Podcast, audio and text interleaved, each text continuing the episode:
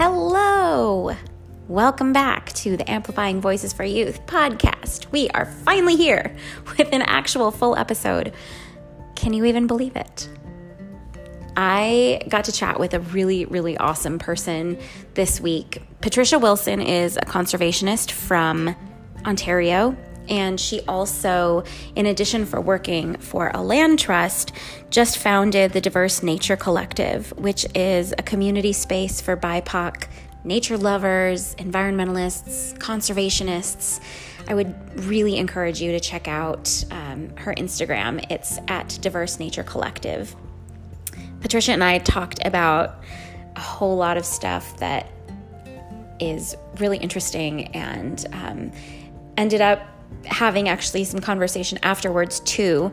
Um, so stay tuned after the episode for a little update about that. Um, let me know if you have questions for Patricia, and I'm happy to answer those in the next episode. Thank you for being here and enjoy this chat with Patricia Wilson from Diverse Nature Collective. Hello. Hey, Patricia. Hi, how are you? I'm good. How are you? I think I'm still connected. Are you here? Yep, I am. How are you? I'm good, thank you. I'm so glad we could coordinate this. Yes, me as well. This is exciting. It's the first time I've ever been on a podcast. Amazing. Well, you're joining a group of like three other people. Excellent. this is a little a little tiny one, but it's really fun. Um and I was actually just trying to remember how I found your account. I feel like someone that I follow follows you or post about you or something, but so you was are... it was it Canadian bushcraft? Oh yes. Yeah. That'd be my wow, friend Caleb. Yes, it totally was. That's funny. Yes, I I got like as soon as he shared my first post, I yeah. he like shared on Facebook and Instagram. Oh man, I had like 200 followers in a day. It was wild. that is so awesome. The power. It was awesome, right? Like yeah, yeah, that's so great. Um, well, so do you want to tell us a little bit about like who you are and what you do and diverse nature collective which is so cool um yeah just give us a little background yeah absolutely. So my name is patricia wilson. I am so i am um a conservationist. I i uh am in love with the environmental uh, world and the environmental sector, and I've been working in this sector for six years. I work for a land trust, so I work for Kawartha Land Trust, which is local to Peterborough and the Kawarthas, and I've been working there for oof, like five years now. Um, and I started off as a volunteer, and then I worked a couple of different contract uh, positions with them, um, and then they've hired me now full time, permanent, which is great. I'm their community conservation coordinator, which is just a really fancy way of saying that I do kind of a lot of different things. I, I'm uh, kind of a community engager. I work towards building community partnerships, um, but I also kind of help coordinate all of our volunteers um, to do on the ground restoration and stewardship projects. And um, I also kind of work with First Nations engagement as well. So I do kind of a bit of everything um, which is a lot of fun. Very and cool. yeah, yeah. And what does the land trust do? What's like the right, mission so, of the land trust? Yeah, so a lot of people don't know what a land trust is or what land trusts do, um, but they are quite popular um, in Canada and the United States. Um, and so a land trust basically is an organ a nonprofit organization that protects and preserves land. So we can take on donations of land. Um, so people can donate land to us to protect it. So it just makes we basically make nature reserves out of these uh, parcels of land that get donated to us. Uh, recently, we've just started kind of um, raising money and and actually being able to purchase property, which is awesome. And so, wow, yeah, yeah, yeah. So it's a really cool way to conservation, right? Because you're protecting land so it never gets developed, but then you can also help restore the land there. Um, and it's a gr- it's great. Like we have a couple of properties that we kind of leave natural, but then there's a lot of properties too that we um, have nature trails for people to get out and connect with nature. So it, it is really great to kind of preserve these natural assets, especially close to urban areas. I mean, we're there, we're getting fewer and fewer of them, right? Yeah, and you said um, that there's also some work with the First Nations communities. Yes, that's right. So we've been engaging with um, First Nations communities within our area um, to um, to try to uh, incorporate um, Indigenous knowledge into our stewardship practices on our land, and also to help uh, figure out how we can um, have First Nations led uh, conservation um, and management of properties, right? Um, and it, it yeah. is, yeah, yeah.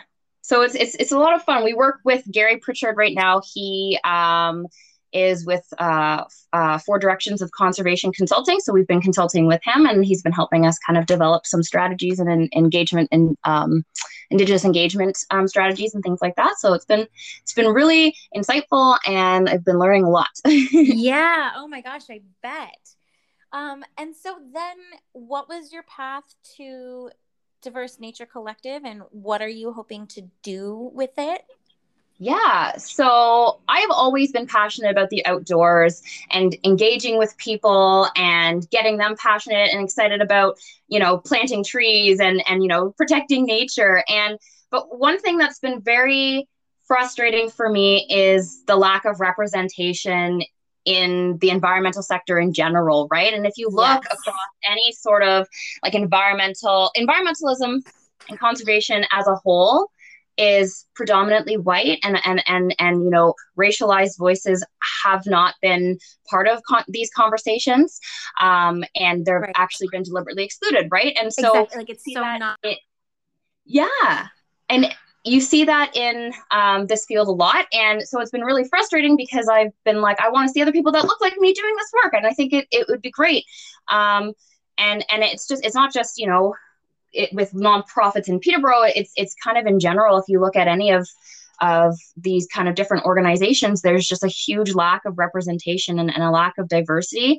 Um, and so, you know, my my organization has been working hard to do some training, and we've been working on strategies and, and working internally. And you know, it's a slow process. It it, it takes a long time um, in within organizations sometimes. And for me, I just kind of you know wanted to do something now and that yeah. I could control and and find those voices. And so that's what led me to starting Diverse Nature Collective so that I could find, you know, diverse voices within Peterborough and the Kawarthas um, and to kind of create a space that's safe for for us individuals to kind of collectivize to share knowledge um, to build skills and to do our own like stewardship and, and and conservation work. And and the hope that this as this grows you know we can be um and once i work towards incorporating as a nonprofit we could be financial contributors on projects and collaborate with other you know nonprofits and and just really kind of push bipoc voices to the front.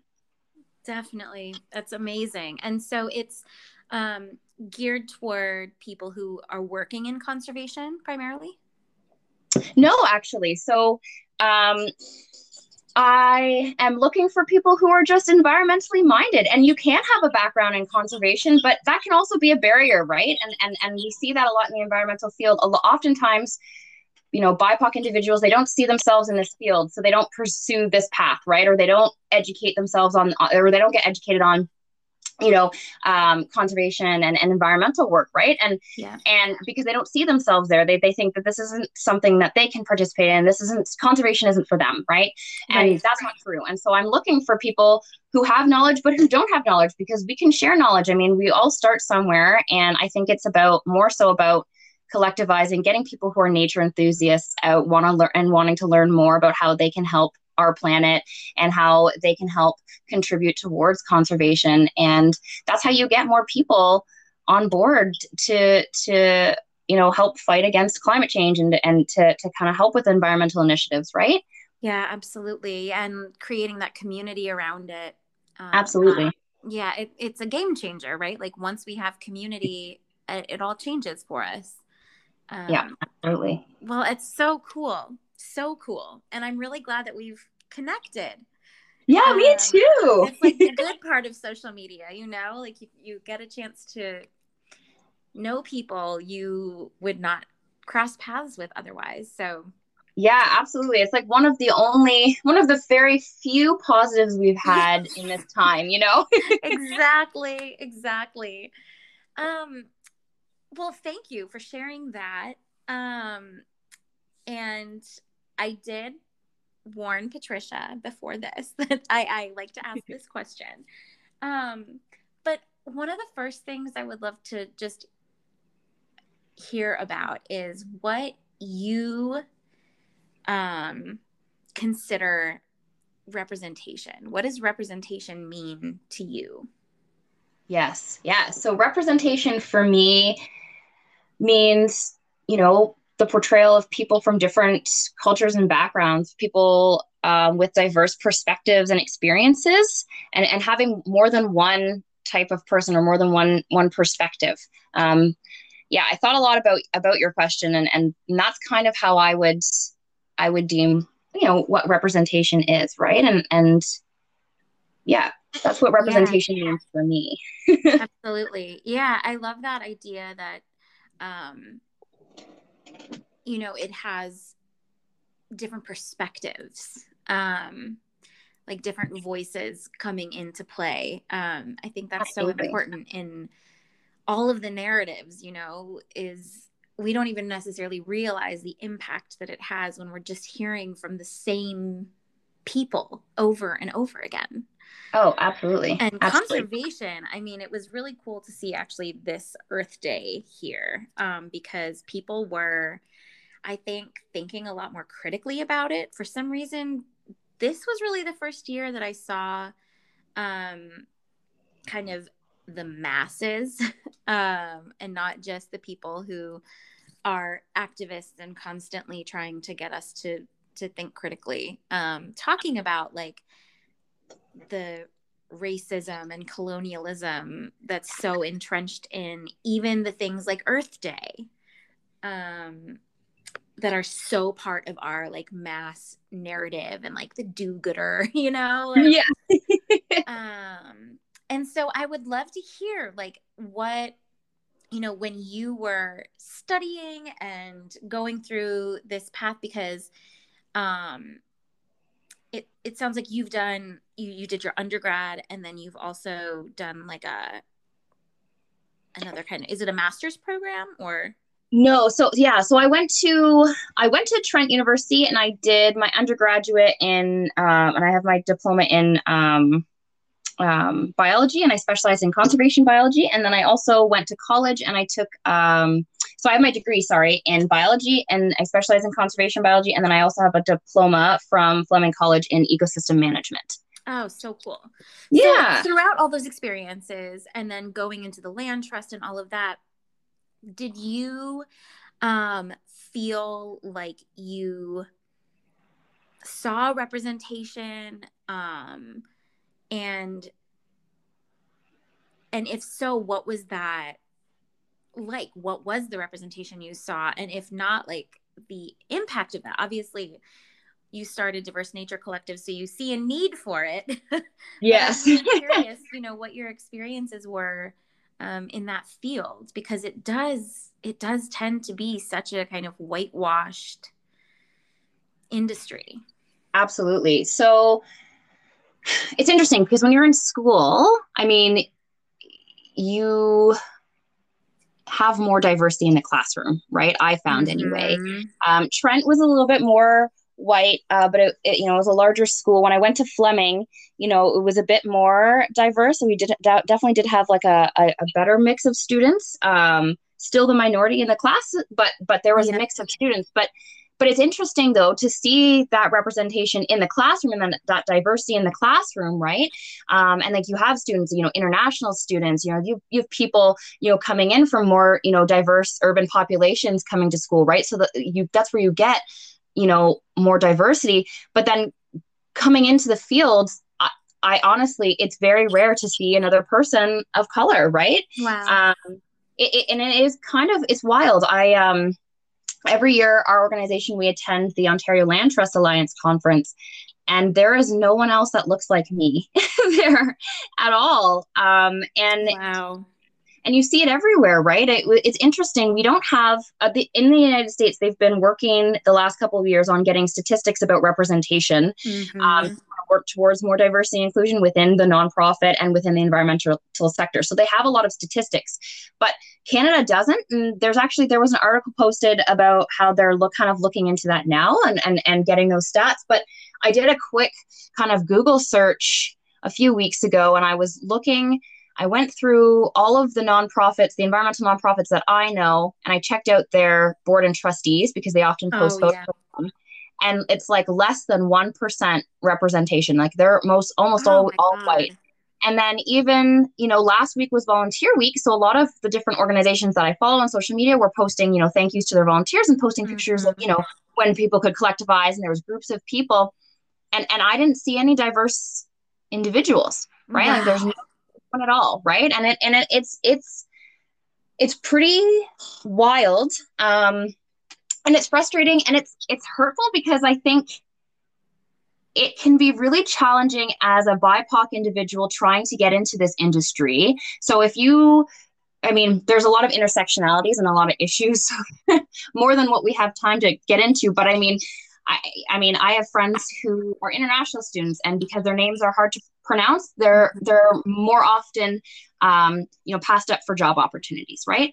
Mm. Um, and you know, it's hard as a BIPOC person trying to get jobs within this field, um, you know, because of a lot of different of those different barriers. And then when you are i mean i've heard stories from friends who are within other organizations that you know a little bit of tokenism happens yeah. right?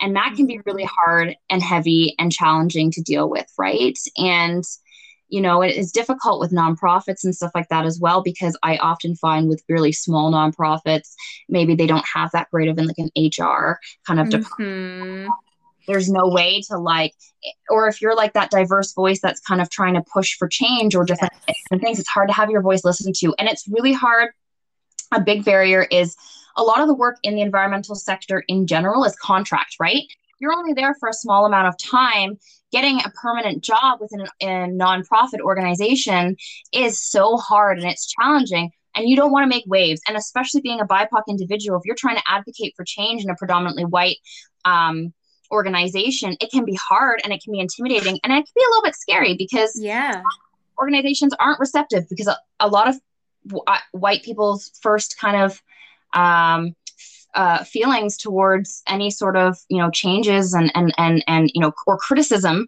you know uh, is is to be defensive right yes. and then that could be harmful for you because maybe you're not going to get a good reference from them because they think you're you're difficult or right you know like, once again it's putting that emotional labor and kind of the the risk onto Absolutely.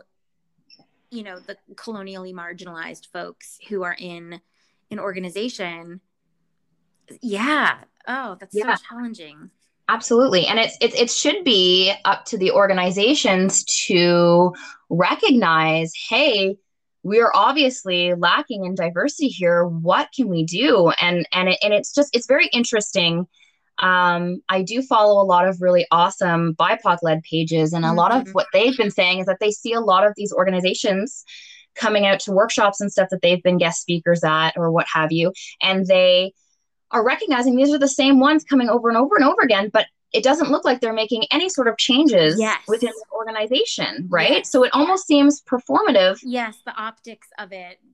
Right. Yeah. And and it's it's challenging, right? Because it's like, okay, you can attend as many, you know, workshops that talk about the importance of diversity and inclusion within your organization and within this field, but but if you're not actively working towards it, in your organization, then you're not contributing to change and progress and you're part of the problem, right?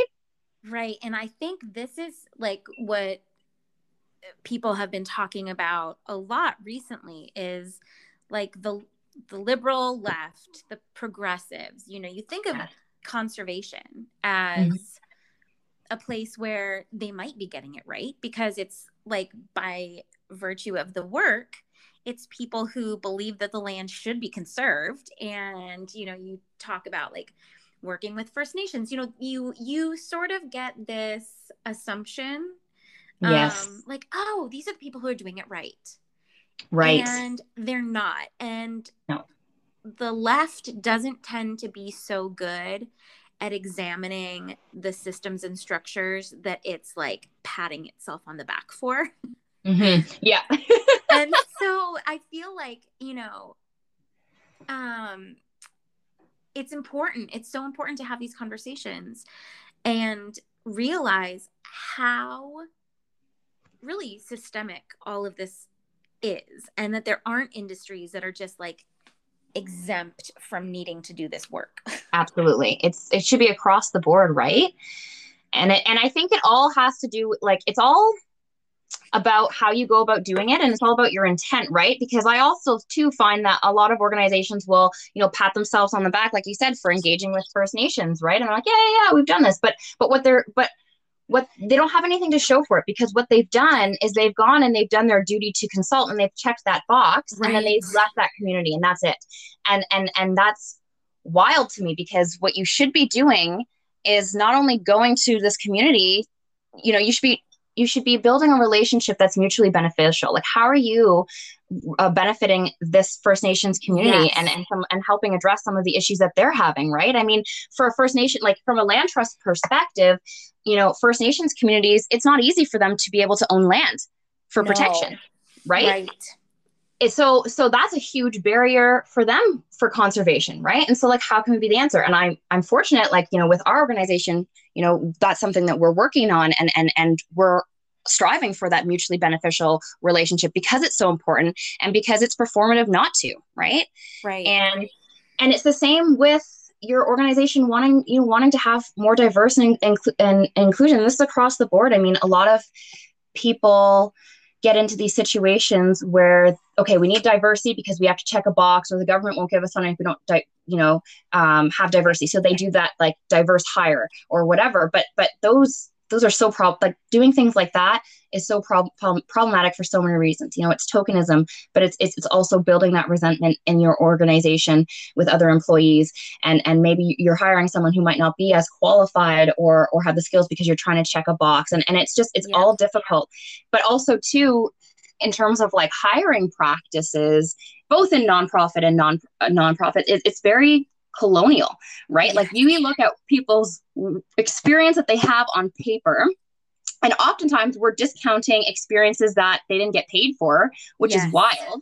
And then we're also discounting their their life experiences and knowledge that they've learned that's been passed down from other uh, you know generations right? And and and you know and and why are we discounting that? And and but that's how the hiring system is now right? And and so and and even in the whole environmental and conservation movement i mean black and indigenous voices have been removed from the narrative on purpose. Yes. and it's because their experiences have all been you know store through storytelling through experience like through you know passed down from different generations. And it, it's it's it's things that they've all learned but it, it's it wasn't deemed valid because it you know wasn't on paper. And so Yeah. here we are and that's and I that's like a big kick that I've been on recently. So I'm in Minneapolis, and Minneapolis has been in the news a lot. Um, yes lately. So obviously we have George Floyd and Daunte Wright, and there has been a real push in the last um, year or two. Not to say it wasn't happening before, but mutual aid has become um, a really important form of support for the community, and it's been really great to see so many people speaking out about how um, only being willing to support like a 501c3 nonprofit organization is such a colonialist yeah way of giving like the fact that even in your giving or your philanthropy you want it to be tax deductible and you want Yes. it to be like traceable so you know exactly what money is going where and it's like that's not generosity then. Yeah yeah. all of it has been so colonized and it you know all of these industries need to do so much work and like you're talking about checking off the box and it's just i feel like that's the real risk is now the industries that need change so badly have picked up on like the buzzwords and Yes. they'll do their like diversity and inclusion hire and um you know all of these performative things they'll reach out and have you know these consultants and they'll post about it or whatever um, and then that's where it stops they don't actually look within and Yeah. make systemic changes Yeah. and that's when i think what you're doing bringing people together i mean that is really powerful Yeah, thank you. I I I think so too. I I think I think you know it's it's interesting because like it's off it's funny because before this pandemic I wouldn't have connected with people from the United States you know normally right? And and I wouldn't have connected j- just because I'm not really on social media in that way right? But we've all been connecting in that way. And and and through that you know I've been meeting a lot of different people different voices from all over. And it's so nice to even have that virtual community. And then you know I think you know it's it's super empowering. And last year it was a heavy year in the Yeah. United States you know but you know the the ripple effect here in Canada. And and and it's interesting cuz the optics for us we act like we are so much better. Oh in, in and you know we're we're not racist here and and all this stuff. And it's like no we're we're just a little bit more secretive about our racism but yeah. it's, it's totally I mean the whole system you know is is yep. deep rooted in racism. And and so it's so it's very interesting um, you know but it, it was a heavy year this last year you know with the pandemic and everything going on. But it, it was cool because I, I i got to meet a bunch of people. I mean there's this little organization called kaleidoscope nature canada. And uh, a woman named rhiannon she started it and she kind of got she collectivized a bunch of different bipoc individuals across canada. And so we have a page and that's that's where i started kind of chatting and meeting and seeing all of these people. Because i knew about all these different organizations, you know, like Color the Trail and and you know, Outdoor Brown Girl World and stuff like that, and seeing people that look like me in the outdoor world, Mhm. Badasses. I mean, it's so great, right? And and and that was super inspiring, and it, and it made me feel less scared to to kind of start something like this in my community because yes I- supported by people virtually from other areas and and across Canada and so it's it's nice to feel that support and so like even just having this collective here in Peterborough I'm hoping to get those voices and people who who maybe are conservation minded and environmentally minded or uh, um, but haven't had the opportunities to experience you know conservation work and whatever and and, and I want to bring us all together to empower us to do work here in this community Absolutely. Yeah. And um, you know, one thing I think about a lot is um, you know, you talked about how in your university experience there were there was diversity in the fellow students. yes Um, was there diversity in terms of like the texts you were reading, like who wrote them and your professors and things like that? Um, definitely not in the textbooks, Mhm. which is what most of us would tell you. In you don't see anyone that looks like us, you know, in textbooks.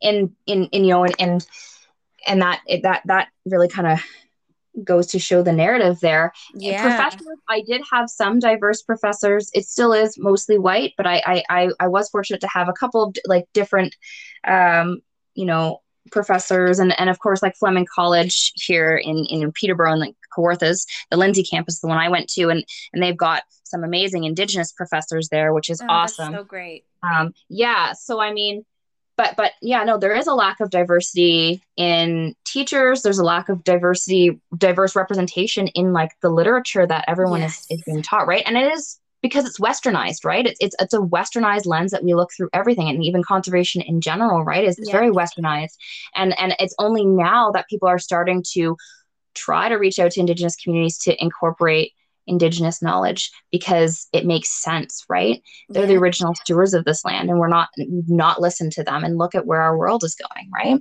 Right. Right. so it, yeah, and there I think isn't it, it just one approach so much. Um, you know, the voices that people are exposed to from obviously that's like my kind of focus is um, you know, representation through essentially through storytelling and through the narratives. But yes it's like you don't even realize how colonized um even the presentation of fact is you know Yes. like if you're reading a textbook it's all your your thinking matters. And then Yeah. if you also have a white teacher, Yes. um, and you go to an organization that's mostly white, it's like you never get out of that cycle. Yeah, Um, so interrupting it and bringing people together who can have these conversations. I mean, I think there is such a real power there. Oh, a Um, hundred percent. And especially in organizations like looking again at nonprofits, having trustees and boards, like I mean, they help govern your nonprofit. So to not have any representation of any sort of diverse voice is wild to me. And like, and these are leadership roles. yeah. and that's where you needed it. It's one thing to have some, you know, a handful of diverse volunteers in an organization that helps you do volunteer work. But what about the paid work or like the Yes. ex, the higher level volunteer work where you're a board, you're on the board of directors, you help govern the organization, you help the the organization move and navigate, right? Those yes. are those are the positions where we need to have representation, right? right. Oh, are you still there? Oh, yes, I am. Sorry, it got like cut out for a second.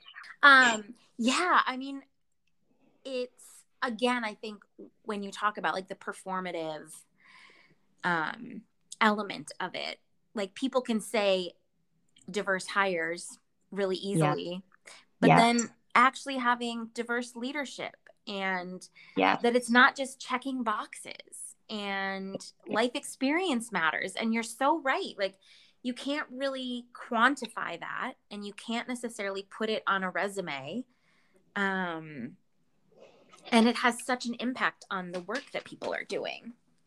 Absolutely. Absolutely. And and and it also like um you know it in when you have different people from different walks of life different backgrounds diverse perspectives right?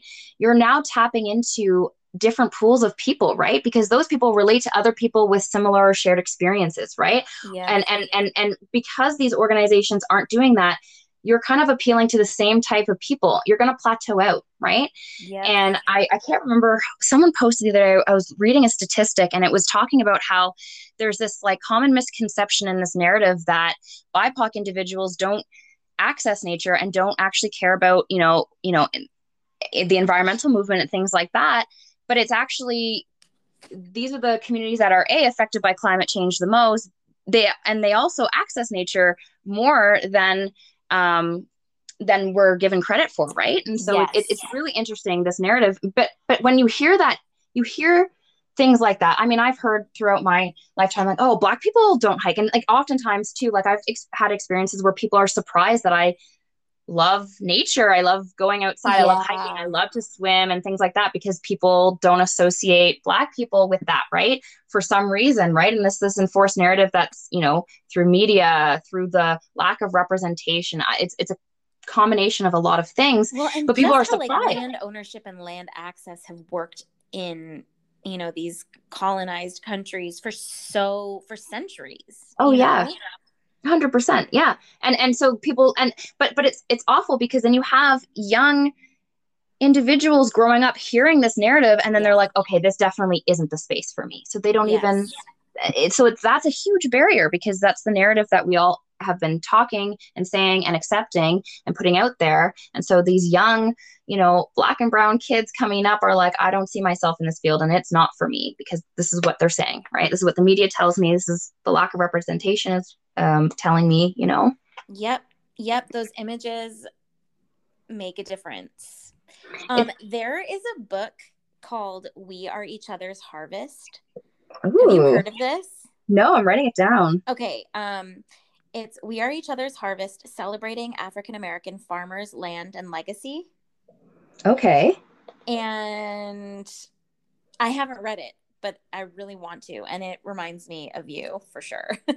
Oh, I'm excited. um but i feel like there are there are more and more like books about um you know bipoc in nature and Yeah. farming because farming is another one that like oh, Oh. It's, just, it's all so colonized and there are Oh, some great books um that are really trying to disrupt that um system and the narrative um, but it just it has not reached the masses yet No, no, it, it hasn't. No, but it's really funny that you bring up agriculture because it is, it's, I mean, it's also, it, well, I don't know what it's like in the United States. I'm imagining it to be similar, but it is very white and often like also doesn't even really include a lot of female voices. So like that's oh, been yeah. a huge push too in our farming community is a lot of women like pushing being like, hey, we're farmers too and we we matter too and mm-hmm.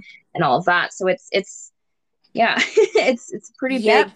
It's um I think there would be a lot that could change if we changed access to the land in all of its forms Absolutely. you know not just for enjoyment but also in terms of production um, and Absolutely. the community that you have when you're digging your hands in dirt um, yeah there's just there's so much there um, and the problem i think is like there's so much money in keeping agriculture the way it is right now um, yes that's right Ugh, the special interests here anyway. I don't know if it's like that in Canada, like yeah, lobbies and stuff for agriculture. Yeah, I feel I, I I'm I'm not too familiar, but I, I I feel like it is pretty similar. I'm sure. Um, and and and like I mean, I we have a lot of like smaller um, you know, farms that are more, you know, organic and they're doing yep. things in a different way, but it's all small scale farms yes. and, and the large scale farms that are the big issue too, right? Yeah. And I think, you know, just like with all of the things we're talking about, the small scale totally works. Yeah. But all of us have to be supporting that. You know, we have to actually, right. it has to actually impact the big farms or the big industries. And so far, it just, I don't know that they get it yet. no, no. yeah, um, it'll be interesting to see how agriculture evolves and changes over the next little while. I oh, mean, I, as we try to mitigate for the impacts of climate change and, and what that all all is going to look like, right? Because I think yep.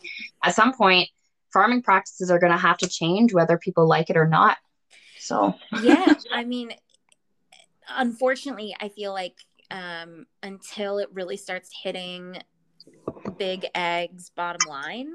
Um but it will like yeah. it definitely will. And then maybe they'll respond. And then luckily there will already be all these other small farms who have been doing it right. And then we can just go support them. Yeah exactly. Um so how can people support the work that you're doing? Ah yes yeah. so right now with what I'm doing, I'm very, I'm starting off very small. I'm mm-hmm. in Peterborough, Ontario. Um, but I, I am hoping to grow and, and, and to kind of build. And I love collaboration. And right now we're in a beautiful time where we, you know, online connecting is a thing. And so I'd love to collaborate and connect with different voices from you know canada from from the united states from all over and, and i'd love to do some collaborative online events. So i'm, I'm open to doing that. I'm trying to figure out what events will look like this year because i know from you know putting my work hat on and and uh, mm-hmm. in you know in the land trust kind of sector right now it's hard for us to kind of be able to work with volunteers and get outside doing like actual physical work which is what i was hoping to do with dnc so I'm yeah. looking at other ways to kind of engage with people, share knowledge. So I'm always open for that. And I, I'm also I'm launching my website um, tomorrow. Um, so I'm super oh my with me. Yeah, yeah. It's been I've never done a website before. My roommate helped me yesterday, helped me navigate through a lot of frustrating little things. But we're oh. gonna have the website up, which is super exciting. And so, so I'm ready yeah so i'm going to be recruiting for people to join the collective in, in various roles and just just people who want to kind of be involved in this movement and help spread the word. So spreading the word right now is the biggest thing. And then once i become incorporated i can start taking donations for the work that we're doing to help us kind of develop program areas and to get equipment or contribute to kind of some restoration projects that we want to partner on. I love it so much. Yeah thank you. I'm um, excited my last question that I'll leave you with is just whether you're reading anything that you're enjoying right now or have read recently. Ah, oh, gosh, that is a good question. What have I? I honestly, I have been reading a lot of articles and different things online. I haven't really been reading. That totally um, counts. okay, good. Well, um, I've been loving um, intersectional environmentalists Instagram page. I've been reading and watching different videos they've been putting up, which has been yeah. awesome. And I um, them. I think yeah. I might have found them because of you, actually. oh, really? Yeah. awesome. They always post amazing stuff, and, and it, it just talks about the intersectionalities of everything, and it's just it's fantastic. And I've been learning a lot through that page, and and you know the the videos that they've been putting out and the literature they've been kind of you know tagging in their posts and stuff. So it's that's that's a big source of information for me oh, that is so cool. Yeah that's a great page. Um well patricia thank you so much for joining me and chatting and telling us what you're up to. Um i'm so glad that we connected me too. It's been this has been awesome, and, and it's, it's so great to have connected with you because we, like you said, we probably wouldn't have otherwise. So this is great. I know all of your posts too about about the books and and BIPOC representation in books is something you know as a as a young kid like I didn't yeah. have. Mm-hmm. And seeing the stuff that you promote is fantastic because I, I love I love seeing you know more of these books it, it makes it gives me hope for for my future kids. Yes, yes, totally. The youth of today definitely, hopefully, will have access to more representation than previous generations, but we got a long way to go. we, we sure do. um, well, it's been really lovely to chat with you, and um, I'm sure we'll, you know, stay in touch. But thank you again for for spending some of your afternoon with me.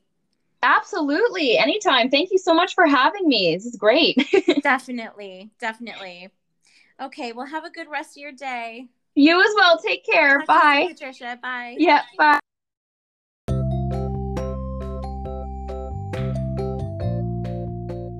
Thank you so much for tuning in to our conversations on representation. Um, one thing that I wanted to just tack on to the end here is that Patricia and I had some follow up conversation.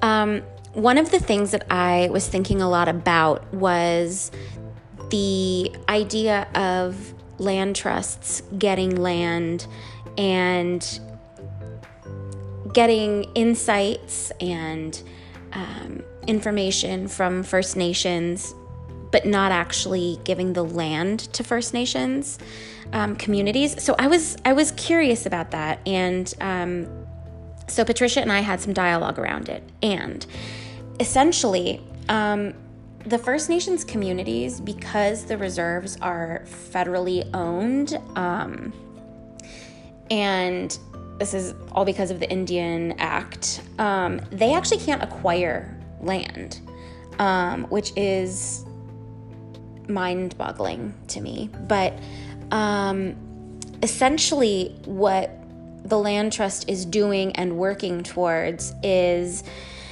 handing over the management of the acquired lands to the First Nations communities, and they can use them for traditional hunting and ceremony and um, conservation and all of the things like being able to actually use it as their own um, because they aren't able to actually acquire that land. The land trust is not only utilizing indigenous knowledge and practices um, in their overall practices, but also trying, it seems, to really give as much autonomy um, over the land as possible to the First Nations communities um, around that land. So, but this is something I want to learn more about, and I would love to have more conversations about it because um, I think the issue of land ownership and power and colonialism are so interconnected. Um, and the idea of land trusts kind of handing over the management of the land to First Nations is um, is an interesting concept to me. Um, but I also then get to wondering about actual land ownership and what that means, and the idea that the First Nations communities aren't actually allowed to acquire land. Um, so my messages are always open if you feel like having more uh, follow up conversation about that. But thank you to Patricia for um, continuing the conversation with me as I had all of these other questions that the conversation prompted. Um, okay, that's all I have for today. Thanks again for being here and stay tuned because we will actually have another episode up in the next week or so. Um, I hope everyone is enjoying the start to their spring and we will talk to you later.